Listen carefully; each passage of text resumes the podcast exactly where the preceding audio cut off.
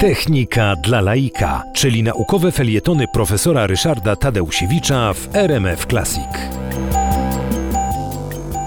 Okazuje się, że ambitne plany zasiedlenia Marsa będą związane, co ciekawe, nie tylko z tym, że trzeba pokonać odpowiednią rakietą ogromną przestrzeń, dokładnie 654 miliony kilometrów.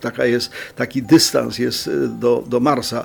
Po tej trajektorii, którą można go dogonić na orbicie i ulokować tam rakietę z ludźmi. Nie tylko będzie kwestia również zbudowania dla tych ludzi odpowiednich pomieszczeń na tym Marsie, bo na Marsie jest 1/3 ziemskiej grawitacji, atmosfera składa się wyłącznie, praktycznie biorąc, dwutlenku węgla, a ciśnienie na powierzchni Marsa jest takie jak na Ziemi na wysokości 35 km, więc w związku z tym to są bardzo trudne warunki. Temperatura na Marsie waha się od -130 w najwyższym momencie do +27 stopni, więc ogólnie jest trudno.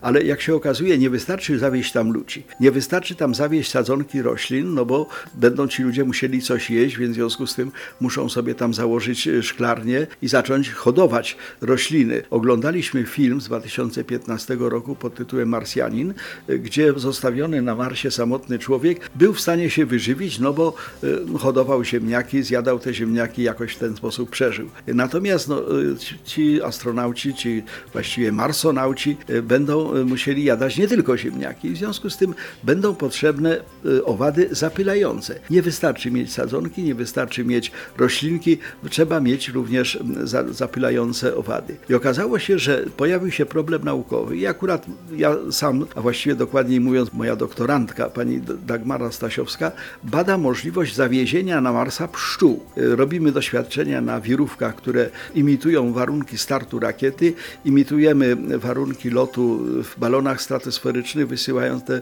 pszczoły do stratosfery. Badamy, czy matka pszczela po takiej przygodzie ze startem rakiety, lotem, promieniowaniem kosmicznym będzie w stanie jeszcze stworzyć rodzinę i wytworzyć tam możliwości tych pszczół na Marsie, czy też nie. Zobaczymy, czy to się uda, ale w każdym razie pamiętajmy, kolonizację Marsa musimy zrealizować my, ludzie, tego automaty nie zrobią, ale ze sobą musimy zabrać rozmaite rzeczy, ale także pszczoły.